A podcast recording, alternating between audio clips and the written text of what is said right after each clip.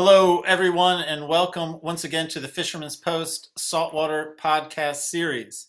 This is a special travel episode titled Flats Fish in the Keys for Bonefish and Kudas, and we're going to be featuring Captain Rob Corley of Sandbar Safari Charters. And uh, Rob was going to walk us through what to expect and what you can learn from a day on his boat down in the Keys. Spends nine months up, nine, ten months up here in Swansboro, two months or so down there in the Keys.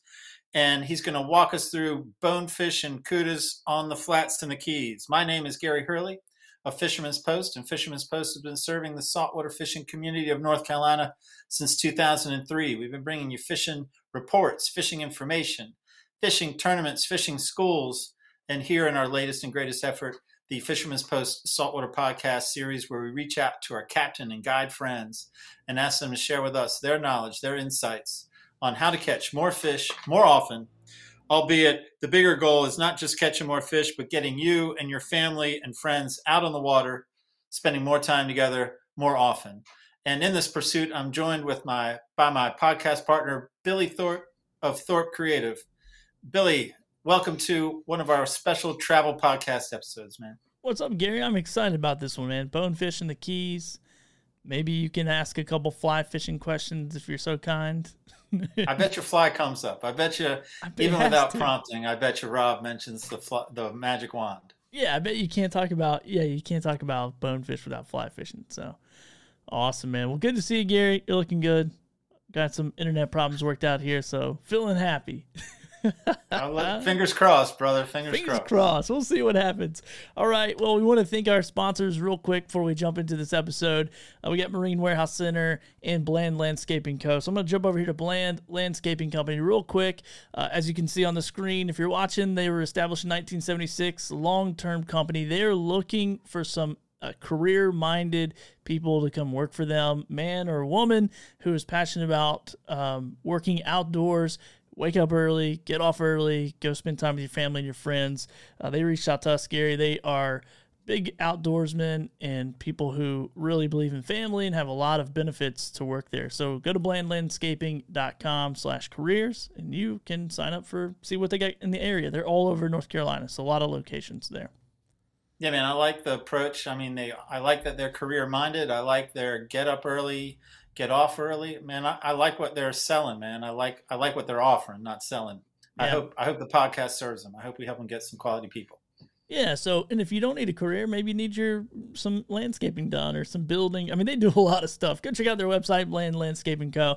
And now I want to shout out Marine Warehouse Center, our longest sponsor. Super excited to have them here in 2022. So I get a quick word from them. We'll be right back.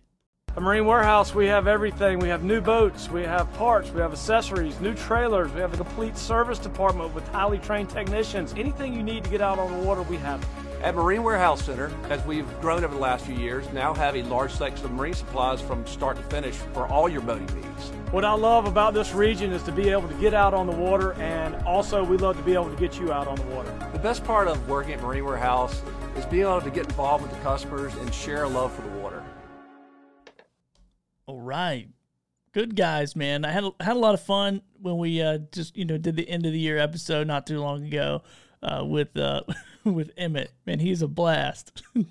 Always yeah, fun. man, he's a great fit. He's a great fit for this podcast. Marine Warehouse is a great fit for this podcast, and it makes even Terrell. I mean, it makes it easier to stomach Terrell's uh, weekly jokes um, again, he seems to be more in the realm of boat jokes instead of fish jokes, and I've got one of Terrell's jokes handy if you're ready.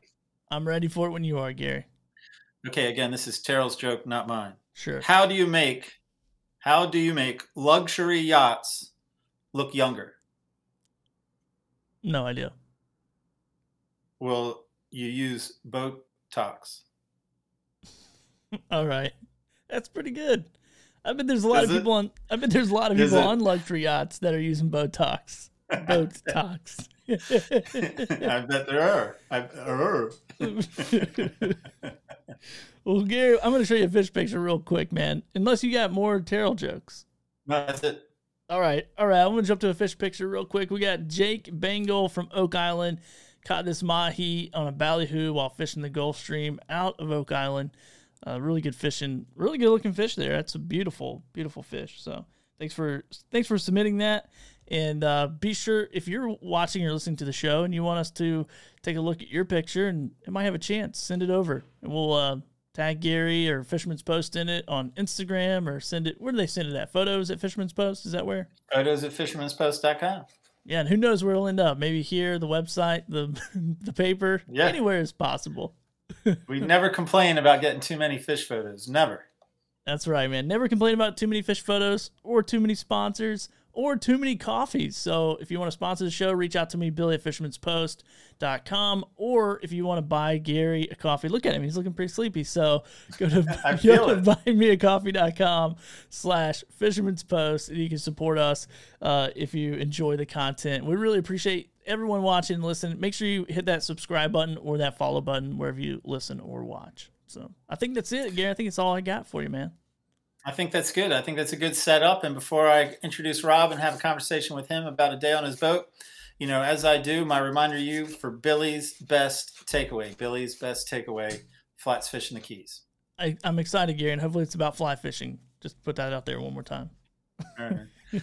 well, at this time, I will welcome to the show, welcome back to the show, Captain Rob Corley, Sandbar Safari Charters out of the Swansboro Emerald Isle area. But tonight we're talking about your two month or so gig down in the Keys. Welcome back to the show, Rob. Gary, how you doing, man? Good to see you. Billy, good talking to you guys again. Yeah, man, we always enjoy having you on the show. You're a fantastic guest, and but you know, since you've been on the show a couple of times already, that before we can talk about flats, fish in the keys for bonefish and kudas, as is tradition, we've got two questions for you. Are you ready for question number one, Captain Rob? Shoot. So, why should we listen to what you have to say about a bonefish or a barracuda? Why? Uh, I've been going down to the Keys for six seasons now, and uh, primarily spending all of my time uh, in the shallows and in the backwaters. Um, so that's pretty much what we're targeting uh, in there for most of the time we're down there. Uh, usually January, February, March, April um, is the time frame. I've been down there March and April primarily, and uh, do a little bit of fishing back here, but uh, have a lot of fun down there and we can we can see them, we can catch them. It's a lot of fun sight fishing those flats. Um, well, right on, man. That that one goes through, and then for question number two, as is tradition, is typically a non-fishing related question. Um, I play off of bonefish. I'm since you like bonefish, I'm sure you eat at Bonefish Grill all the time. My question is about Bonefish Grill. Are you ready? All right, fire away. So from I'm going to give you four menu items from the Bonefish Grill. Only three of of them them. are actual. Three of them are actual. One is made up. Which is the made up starter menu item?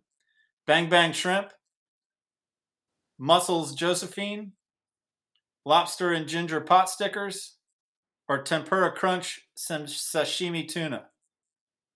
Uh, it's got to be the Josephine, but uh, I'll take all four of them. That's fine. Well, one of them's fictitious. Which one did I make up? The Josephine, uh, Mussels Josephine or something. That's not real. Actually, well, I mean, I'm actually having a moment of self doubt. I think I made up the lobster and ginger pot stickers because it was like a month ago that I made this up. We keep on having issues with connectivity. I keep on having issues with connectivity. I'm pretty sure Mussels Josephine was on that, but well, uh, maybe Billy can look up while we get to talking about bonefish and kudas. So again, the concept. Also, The concept, also Rob, you is- don't you, you don't want to make any appetizers with bonefish or cudas. Wouldn't wouldn't be really recommended. deal. We'll, we won't we won't have a recipe feature at the end. But what I am interested in is you sharing with us basically what a day on your boat would be like down in the Keys. You know, targeting the flats, fishing for a day, half day, three quarter of a day. So I guess for starters, um, where would I meet you? Like, where if I was down there and I I had booked you, where would we meet up? Um, there's a marina nearby uh, where I dock the boat. It's Joe Gardens Marina, and typically we leave from there. Um, and I can pick clients up at uh, various places where they're at or marinas near them if they're not staying in Cudjoe. Basically, can fish from Marathon down to Key West uh, for anything that we're doing and everywhere in between. so we're pretty mobile uh, on pickups, but generally Cudjoe Gardens Marina is where we leave from. And so, what is the boat that I'm getting on, man? What do you trailer down there? Uh, take my 22 foot Bay Rider. Uh, it works fine as a flats boat. We fish a lot of skinny water, and on pretty days we'll fish the patch reefs. Uh, but it it does just fine down there, and uh, so 22 foot Bay Rider, same boat I fish here in North Carolina. And ideally, I would get on the boat with one other person, two other people, by myself. Like, what's the ideal experience? Well, that's really up to you. The nice thing about the Bay Rider is I've got plenty of room. Um, and if we have to do some technical fishing, we can take turns. Everybody else can chill. Uh, so you can have, you know, four people. I, I base my charters to a limit of four people.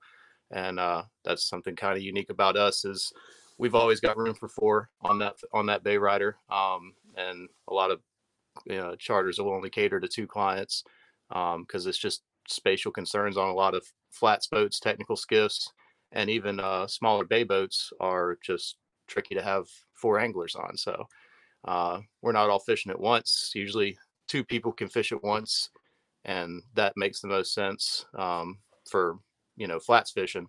And but we can take up to four with no problem. And so, what is what what's the standard instructions you give me you know before i show up? Like make sure you bring what or make sure you're ready in what way? Like how how do you advise your clients? Um down there the sun is definitely the enemy. Uh, so you want to make sure you're got your sunblock and your protective clothing hats all that jazz um, and plenty of hydration plenty of water. Um, and aside from that a good pair of polarized glasses because that's going to be key if you're sight fishing. Um, those would be the most important pieces of gear. We don't get a lot of rain um, down there that time of year uh, in the spring and late winter, uh, but occasionally we do. So, you know, rain jacket, but the typical stuff you take fishing, but really want the sun protection and the polarized glasses. If you uh, don't bring anything else, bring your zinc and your polarized shades. Um, so when we're pulling away, um, what are the variables that you're going through to decide where we're going to look first? I mean, you know, again, certainly not asking for the Google map and point for locations, but I'm guessing there's different terrain, whether it's wind or, or I mean, tide. I mean, I, I'm not really sure down there. So how is it that you're going to make up your mind where we're going to target first? The first thing we're going to be looking at is wind, uh, what direction and how strong it is. March can be pretty windy down there. Uh, it's, their, it's their windiest month typically. Uh, you got a lot of 15 to 25 mile an hour blows. Um, and the thing about the middle lower keys where we're at, there's a lot of uh, islands, big Big Pine Key, um, all, all these big long keys that protect the wind uh, on the east and west sides.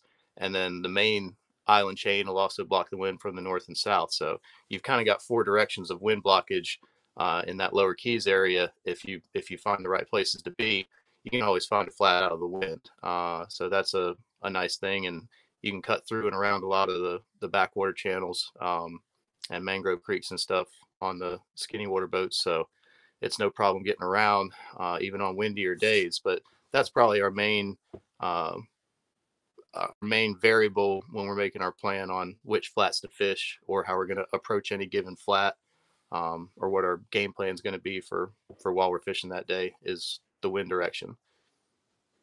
Man so i mean i'm of course it changes depending on the wind and where we're going but a typical run you know duration wise time wise before we're starting to cast before starting to look for fish is, is what on a on a trip like this um, it's really nice because we can go out on the front side, the Atlantic side, and be on good flats for cudas, bonefish, uh, permit, and other stuff in five to 10 minutes.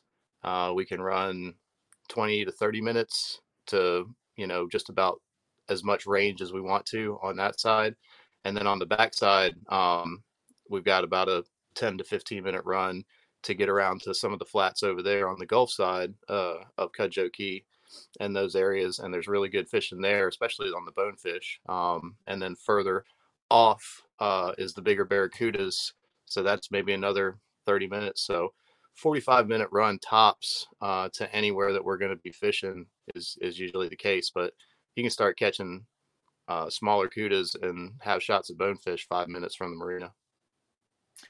Man, uh, so help me understand the the dynamics of the flats down there. Like, what makes a flat good for bonefish? What makes a bat, flat good for permit or, you know, tarpon or barracuda? Like, aside from picking a flat that is out of the wind, what do you like in a flat? What's important? What is it that holds the fish that works for you? Uh, food is the next biggest variable for me when uh, I'm picking which flats to fish there. Um, I usually want to see some uh, the waters when the water's clear. Uh, you see any kind of disturbance on the bottom in the in the form of the white silty mud that's down there. Uh, you'll see schools of mullet in two to three foot of water, large schools of them, and you just see a big shiny cloud of mud, and and that's I mean it might be a half mile wide in some cases, but uh, the the mud always kind of gives you an indication on where the bait is, um, or if there's some mangrove islands nearby and uh, looking around the edges of those, you see a lot of pilchards and smaller bait fish. That could be a good indication that the flats surrounding it um, are going to be holding fish. So uh, you got to have good, food, you know, good food source for the fish to be there, and uh, for that flat to be lively. You want to see some life. You want to see some needlefish jumping around. You want to see some mullets mudding up. Um, you want to see some crashes, birds, pelicans. Uh, a lot of times, if I'm fishing a flat and I you know have open line of sight to places that are two three miles away in the uh, backwaters and see birds diving we might just pick up and run right then and go go check that out because that'll usually give an indication of of the bait being on that flat and it, it, it doesn't like staying in that open water long because once the fish find it they obliterate it. So we're always looking for signs of bait fish um, and you can do that by looking at the islands surrounding the flats um, looking for bird activity and looking for fish activity as well. So, do some flats just historically typically hold the bait better? There's something about them that's just more organic to holding bait, or any flat can be the flat on any given day? Um, to an extent, um, there's some that have boat traffic issues where there's people running by daily, and uh, that'll sort of push fish further away. Usually, the further you get from any of that kind of traffic, uh, the more life you're going to find. Um, but I think it changes over different times of year when the water temperatures really swing. Um, but the uh, cooler times during the winter, uh, when those temperatures are down some, and when you're still getting some fronts coming through in March um, and even into early April, the places that are holding bait uh, are the places that can during the winter time uh, during those colder months. So they're uh, pretty habitual to some of the, the same areas um, where the last of the bait fish and pilchards are until they leave. Um, a, a, lot of places, year after year, certain flats and certain areas will produce better than others. I think it's just because the bait migrates along that path adjacent to those flats and over those flats more often than it does in, in other areas uh, because of the water temperatures mostly. So and these flats, I mean, are we talking typically, what is it, two to three feet on average and wide mm. expanse of flats, like, you know, for acres and acres? And then, and then I guess I'd also sort of tack on, are you experiencing tides down there like we're used to experiencing up here in North Carolina? Um, no, the tides are very different there. Um, there are a lot of wind based and current based uh, tides there. The range of tide is a lot smaller there than it is here. Uh, it can be only a, a, a, few inches on some days, half a foot, um, and it's it's a lot uh, less predictable. Uh, well, not I'd say it's less consistent. Um, you have a lot less consistent tides than you do back here in our area of North Carolina, and so that's a little bit challenging um, because finding the parts of the flats that are productive uh, can be very tidal based. Actually, which part of the flat you want to be on and, and approach and fish. Um, and something that can happen down there really easily is if you don't approach a flat right uh, with the way that you're fishing it with the wind, um, where you're starting on the flat and where you're finishing, uh, what what section of that flat you're working over based on the depth. If you mess it up, a lot of times you can kind of blow your shot at fishing that whole area and 300 yard radius because uh, the fish can be that keen, they'll they'll push off the channels and clear that flat, and then it's it's kind of done. Uh, so uh, that comes with just knowing a flat the same way you would know a, a, bay or a creek, just every nook and cranny of it. Um, so that when you get there and see where the water level's at, you kind of have an idea which way to go. Well, man, that that's probably a good segue into you know, all right, we're pulling up to the first flat, and you know, so I mean, I guess what, what can you share about the best way to sort of pull up to a flat to start? What I'm I'm guessing, what is it? Your first wind drift, or are we pulling around? I mean, I'm I I'm I love this concept. I'm I have I'm really looking forward to what what comes next.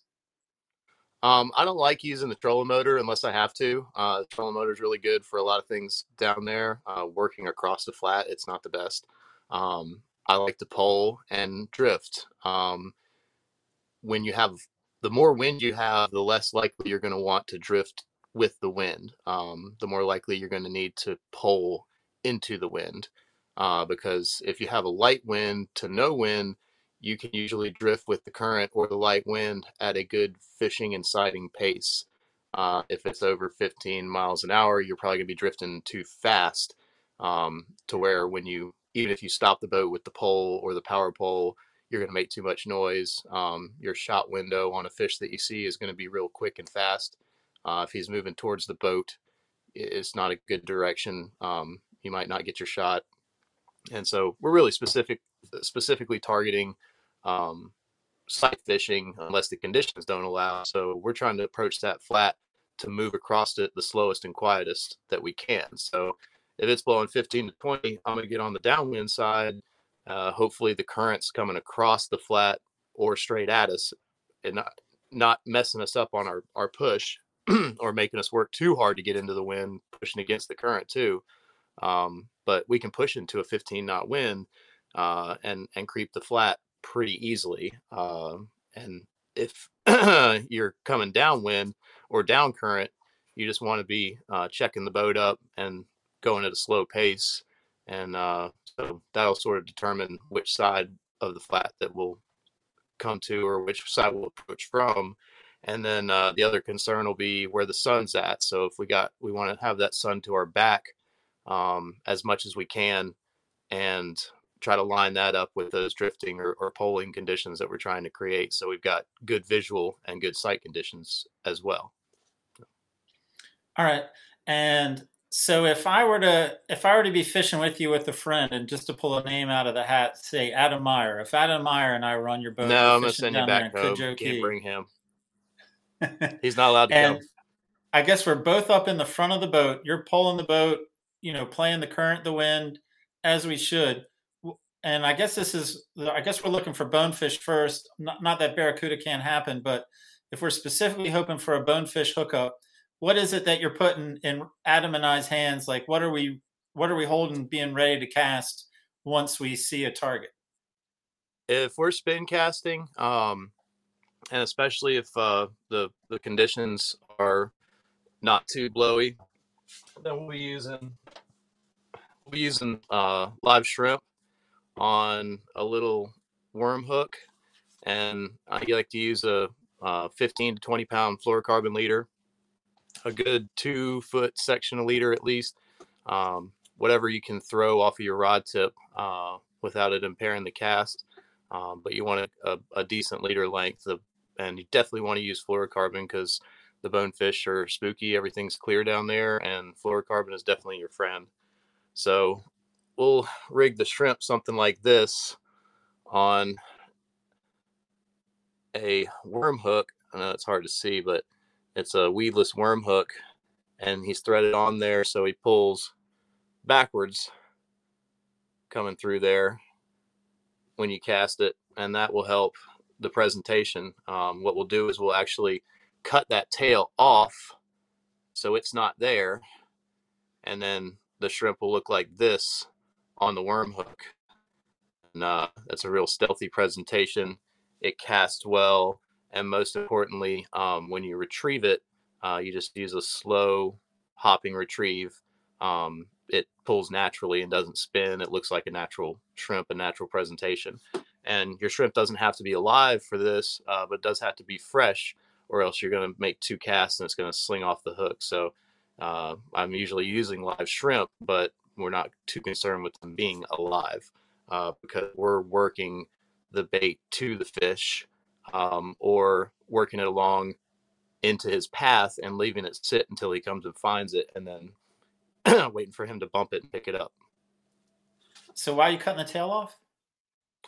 Uh, if you cut the tail, so if you're pulling this bait and the tail's on it, it's you're pulling this bait backwards, and so that tail is going to impede the natural swimming motion and movement. It's going to make that thing spin, and so if you cut that tail off, it's natural in the presentation. It moves in a straight line. That's it's just to keep it moving in a straight line. Otherwise, your bait will spin and twist uh, like a, a soft plastic that's hooked, you know, awkwardly on the jig head. And so that's that's all about the presentation. You want a really nice, natural, good-looking presentation for them to commit to the bait, and that'll get it done, uh, popping that tail off. So if we're working our way across the flat, and then what are we what are we likely to see? Like, are you seeing just single bonefish? So we're look are we seeing pairs? I mean, is this ever happening in schools? I, I know uh, uh, you know, surprisingly little about bonefish, man. What what am I expecting to to sight? Um, sometimes we'll see singles or pairs, but usually uh, in in March and April, the fish are starting to gather up and uh, they're starting to get happy on those flats, and so we'll usually see uh, you know pairs uh, to two to six fish in a group together. Uh, sometimes as many as fifteen uh, or twenty of them mudding. Um, usually, if you see a, a, school, you'll see the mud before you see the actual fish. And uh, a lot of times, we'll blind cast the shrimp to the edges of the mud before we make the actual fish bodies. Um, you risk spooking the fish on the cast if it lands on his tail uh, of one of them. But at the same time, you can do that from further away uh, because you can see that mud from further away, and you don't have to get the boat too close to them. So uh, it sort of depends on, and, and in that situation, there's usually multiple fish. So if you spook one of them, you usually have another shot. Um, but singles, we like to try to sight cast too, obviously. Um, but usually we're seeing, you know, when we see fish, we're seeing uh, small groups of fish and then occasionally seeing singles as well. Usually on the Gulf side, um, I see more groups of fish, uh, a lot of times smaller fish in general. Um, and then on the Atlantic side, We'll see more singles and pairs and uh, a little bit bigger fish on that side typically. So when they're mudding, are they on the move? Is that part of my cast? Um, you know, physics about where I'm putting it, or when they're mudding, they they found something of interest, so it's pretty easy to just put it outside the the mud. Yeah, usually they're not they're not moving fast. They're eating mostly all crustaceans off the bottom, um, so they're they're sitting there nosing around um, and they're not they're not zipping back and forth too much so wherever you see uh, the mud or activity um, and when it's real calm sometimes you'll see the the tail wakes or tail uh, fins actually moving the water around um, and it kind of looks like uh, you'd see mullets on the surface here in north carolina in a creek swimming on a still day. A lot of times you'll see the uh, bonefish doing that too but they're not moving. They're feeding, they're not moving fast at all. They're sitting in, they're they're right there where they're at, nosing around. Um, so you're trying to present a bait on the edges of that or past it and work it through those fish or by those fish, um, and not just trying to not land it on top of them, obviously. And then is it like uh, is the relationship such that you know we're you're telling me where to cast or we're both you know making sure I see the mud and then I throw it out there? Is it kind of like let it sit and then you tell me when to pop or you tell me when to bounce it? Or we you want me to go to work as soon as my bait hits the ground, hits the water? Well, the bonefish have a real good nose, so they can smell that shrimp. Um, if your cast lands in a decent place, um, we're both we're on the boat. We're both looking at the same thing. Um, something that I always try to encourage uh, flats fishermen and sight fishermen, especially, is to not blind cast. Um, at least not towards uh, you a, cast towards activity or a cast towards a mud isn't a blind cast um, just a cast towards whatever in any directions a blind cast. So you don't want to be blind casting uh, and miss an opportunity or spook a fish by accident. Um, down there, if you're blind casting a shrimp around on a jig head like that, a uh, little propel jack or a little snapper or something is going to, or a little shark, something's going to come eat your shrimp. And then you're going to be re rigging, and two bonefish are going to go across the boat 10 yards off the bow, and you're going to miss your shot. So, um, focusing on what you're looking for your target, especially when you're bone fishing, uh, you really just need to be looking for and waiting for the opportunity to make the cast um, and, and sight fishing in that way.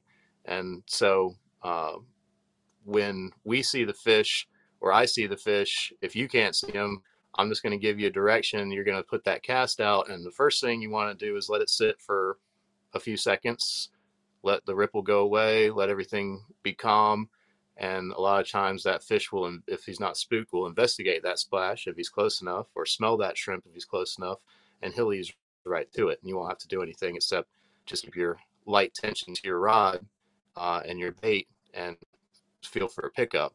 And if uh, if it's a cast where you're trying to lead a fish that you're you're looking at and he's moving, um, you're just going to try to work that that cast past the fish and uh, bring it to him, uh, or or get it in his path and let him swim over it uh, and find it with his nose. So um, I'm going to be looking for fish activity, bodies, uh, and trying to relay that to my anglers that are on the bow that are doing the same thing.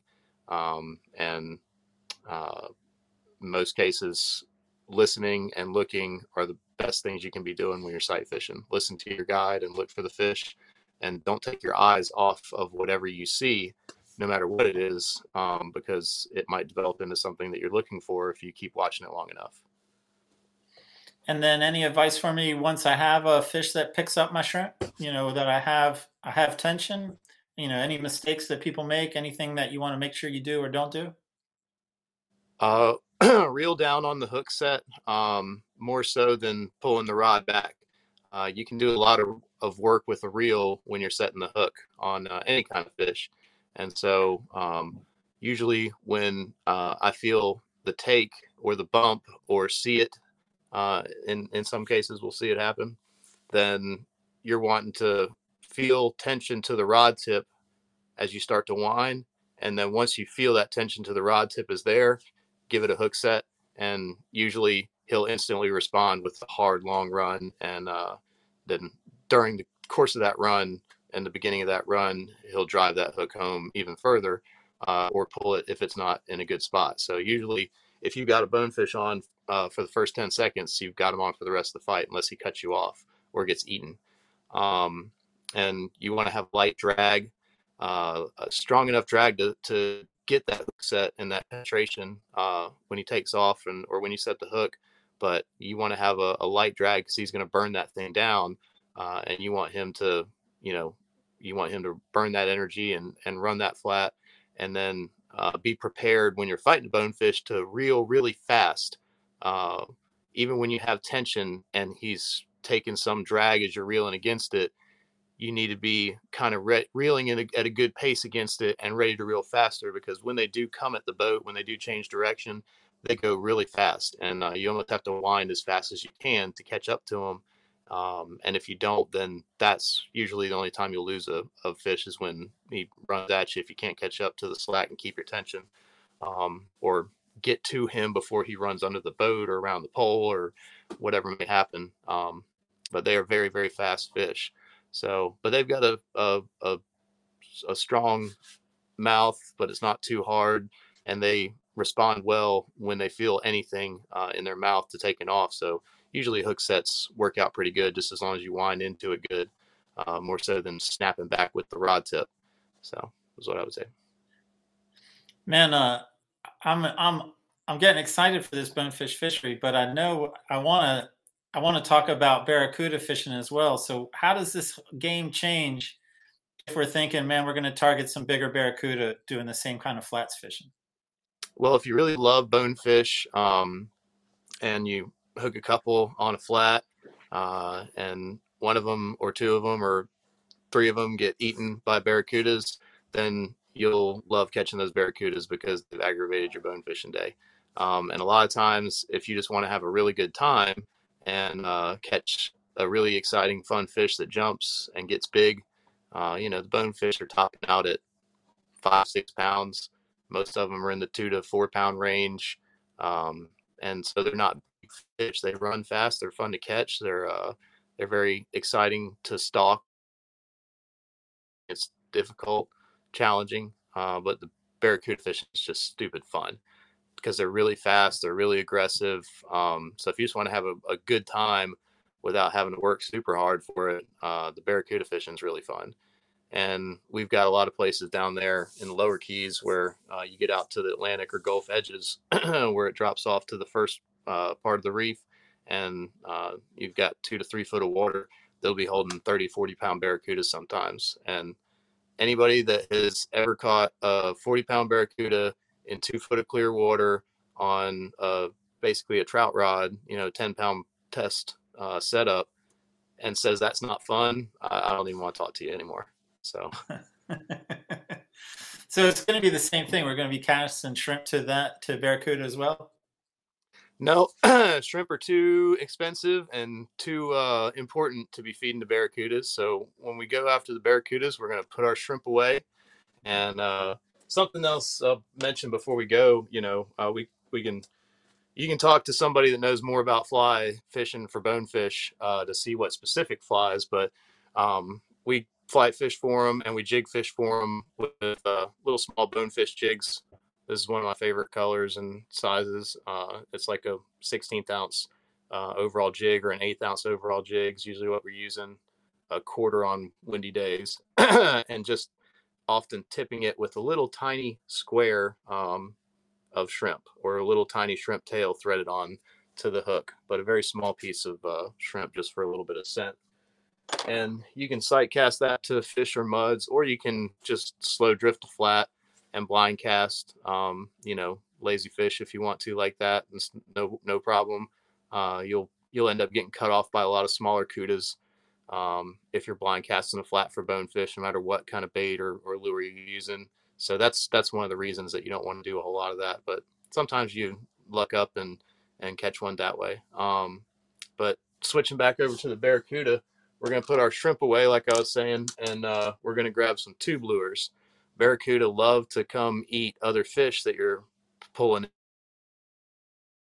but it happens on flats sometimes specifically with bonefish um, but they really eat a lot of needlefish and ballyhoo down there and they like tube lures. And we usually throw these almost exclusively on the flats for them uh, if we're using spin tackle.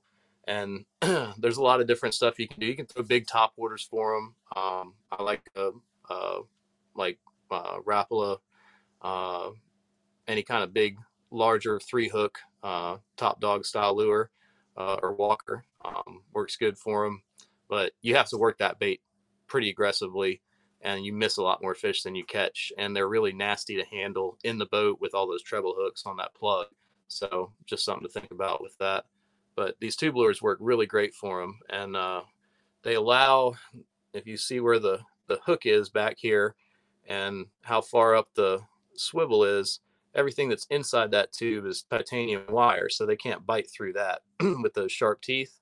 But you can tie fluorocarbon directly to the swivel because nine times out of 10, those cudas will hit this thing somewhere towards the back half of the bait. Um, they won't get their teeth up above the swivel. So you can go fluorocarbon right to the swivel. I just use 20 or 25 pound, depending on the class of fish I'm in, and uh, about two foot of that to the rod. And I like to use 10 pound braid because uh, the most important thing for fishing those cudas is being able to make long casts.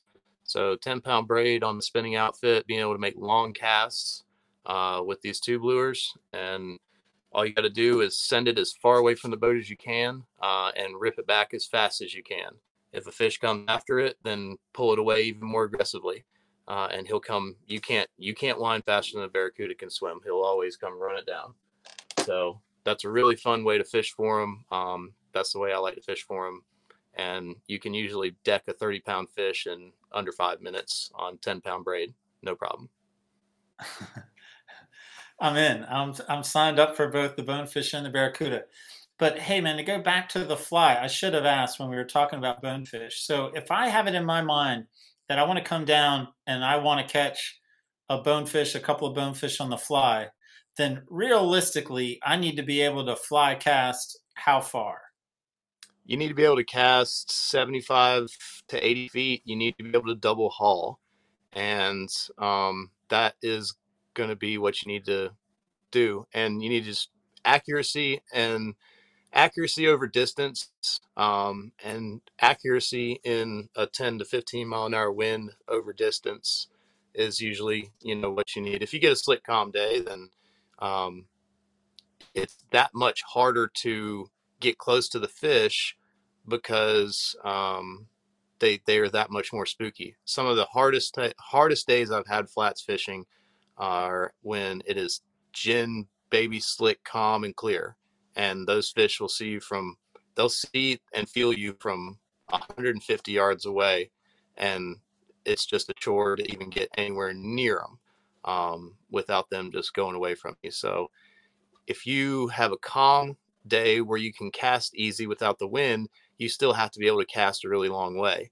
Um, in truth if you have a, a good um, presentation with the boat and you can get the boat uh, where it needs to be uh, in in a 10 to 15 mile an hour wind that that a lot of times will work out ideal um, to be able to present to that fish. But you need to be able to cast it 60 feet minimum but 75 uh, really is what i would say so man uh, i love sport fishing and what we've been talking about but i also remember sort of our pre-show notes talking about that you'll also sort of break off towards the end of a trip and do a little bit of reef fishing just to put some fish in the boat that that the clients can eat that night. Am I remembering correctly?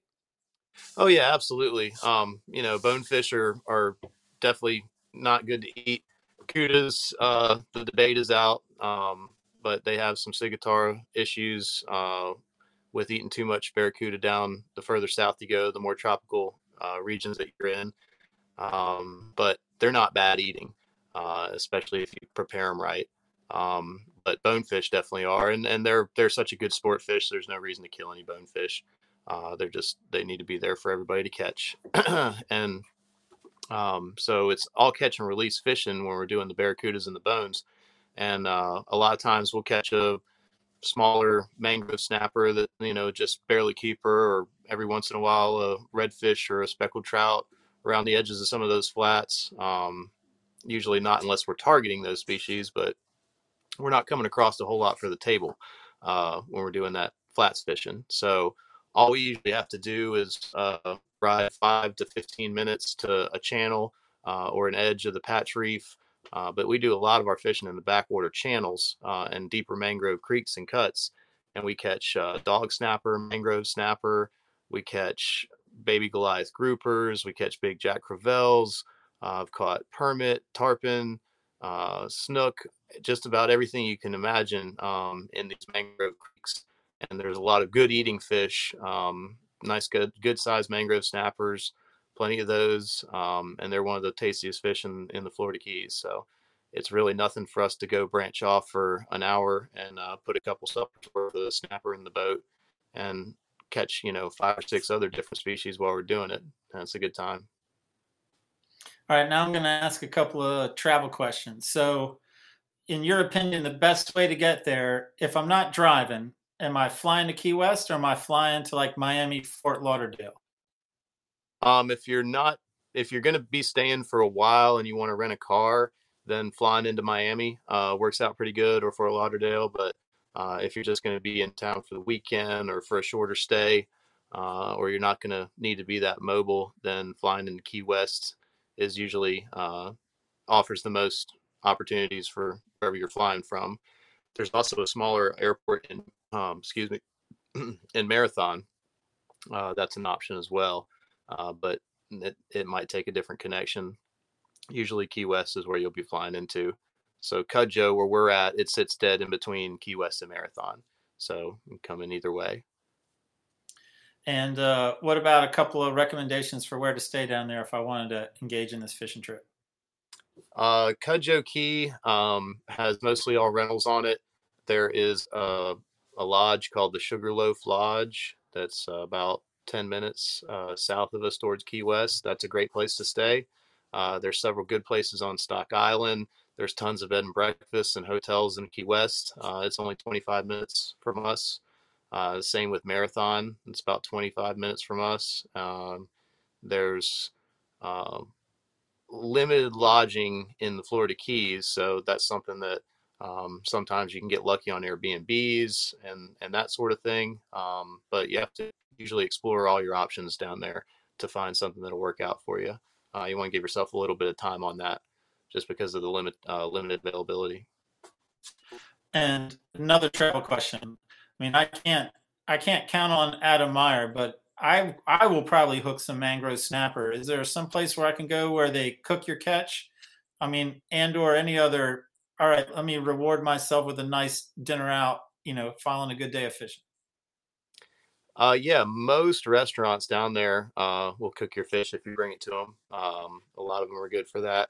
Uh, we always like the outdoor eateries. Anything with the tiki hut is usually uh, a good spot to stop. Um, in Cudjoe, we've got the Square Grouper, um, and that's one of the best restaurants in the Florida Keys. So luckily, that's right around the corner from us. Um, they've got a great spot there. Uh, Antonio's is a nice outdoor venue uh, that's real close to us as well, uh, going back to the uh, e- uh, east. And then um, Tavern in Town, uh, just on the edge of Key West, is a really nice date spot. you know, good date night place. And then in Key West, there's tons and tons of bars and restaurants and uh, every kind you can imagine. So you just gotta go explore and uh, come come fishing with me. I'll give you some intel on some real good spots to go to. And uh, I forgot to ask if I'm a client on your boat, are you filleting those mangrove snapper for me, or any any of my reef fish, or is that something that the restaurant, I'll imagine, will do? man, Gary, luckily for all my clients, one of the most enjoyable things that I do in my life is clean fish. It brings me peace and calming energy. So it's just as good for me as it is for everybody else. Unless I got 200 triggerfish to clean or something, I'm I'm good with it. So I'll clean the fish for you. I'll make sure that you don't mama come and have a bunch of bones in there and get like two pounds of fillets off of 15 snappers. So we'll hook you up. All right. This final thoughts. I'm asking you for your final thoughts on for our listeners, our viewers on flats fishing the keys for bonefish and cudas. Um, if you really want a good adrenaline rush, uh, come down there and do this flats fishing. It's a lot of fun. Um, there's also big tarpon fishing. There's Goliath grouper fishing. There's just the biggest variety of fish down in the Florida Keys. Uh, it's amazing. And uh, two of the uh, most consistent and fun targets on light tackle on the flats are the barracuda and the uh, uh, bonefish. And we see permit and tarpon on the flats too, uh, and they get a little trickier. And there's different times of year where it's a little better, stronger for them. But anytime you want to come down and get a really fun, fun pull on light tackle, this is a great fishery. There's it's only growing the number of fish uh, that are down there on these flats, especially those two species, because they're not being harvested by anybody. They're not being commercially fished uh, by anybody. So as long as their habitat remains prime and strong and uh, the forage remains good there, then those keep getting better and better and better. Man, you know what I ought to do? I ought to fly into Key West. I ought to come down and stay with you, and I ought to fish the flats for bonefish and cudas. I ought to do that. I ought to do it in late March. Yeah, you should. I think that would be a good idea. You might, you might could even bring the Adam Meyer fellow you, you're talking about there. Yeah, he makes me look like a better angler. I like to fish with him. oh, and Billy's gonna be so upset because we didn't talk too much about fly fishing, but uh, uh, I think that Billy's takeaway could be that he needs to uh, be able to cast further with his fly rod. Yeah, yeah man, that that Tennessee stream fly fisherman ain't double hauling anything. But we'll let him tell you that when I say goodbye to you and and transition over to him. Rob Corley, I need you to double haul in your sleep, Billy. Thank you so much, Rob. All right, thanks, Gary. Have a good one, man. Appreciate you guys. Billy Thorpe, what do you think of that episode? Oh well, I liked it a lot until you started trashing me out. but you know what? I can double haul because that's the first thing I learned when I moved to the coast. I knew that was the first thing I heard when I told somebody, I'm like, yeah, I want to fly fish here. They're like, dude, you got to learn how to double haul. And I'm like, what? And so uh, I watched a bunch of YouTube videos. I've been practicing forever to figure out. It's kind of like rubbing your head and patting your tummy or however you do, whatever it's called. I don't know. Whatever you make your kids do to make fun of them, that's what you got to do. anyway. Well, what would be what would be your best takeaway from Rob's discussion of flats fishing the Keys? Well, a couple things I really liked. One, I've never heard of anyone putting on bait on a fly before. So I was like, I don't know. I've never tried that for a little bit of scent. So like shrimp on the fly. Uh, so that was a pretty cool takeaway, even though you guys didn't talk about fly fishing more. Wah, wah, wah. Um, and then the Barracuda, the tube lure for Barracuda, I've never seen one of those before. So um, kind of a cool something to go look up and you know, because I'm the kind of guy like I like fishing gear. I don't use it, but I got it. Whatever. Well, yeah, man, that was a great. I mean, I love everything about sort of that day on the water, man. You know, from targeting a, a highly sought after fish like bonefish to saying, you know what, barracudas are fun too, to saying, you know what, let's catch something for the table. Like everything about it, man. What a good day. Um, what a good day of fishing, good day down in the Keys. And, yeah. you know, I've known Rob forever, man. And I'm saying this to my listeners and viewers, even if you can't get down to Florida, then seek him out in Emerald Isle, Swansboro, because he's one of my favorite of all time to go fishing with. Yeah. And don't go fishing with me or Adam Meyer, apparently, because we're not really that good at it. I, I like people like you and Adam on the boat. I'll go fishing with you anytime. All right, Gary. Well, I'll go fishing with you so you can feel better about yourself. I don't know if your ego is going to fit in this podcast episode. I might have to trim it down a little. All right, man. It's good to see you. We'll see you in the next episode. Thank you. Oh, thank Marine Warehouse Center and Bland Landscaping Co. Also, I'll shout those guys out one more time. So, really appreciate it, Gary. Thank you, man. Thanks, man. See ya.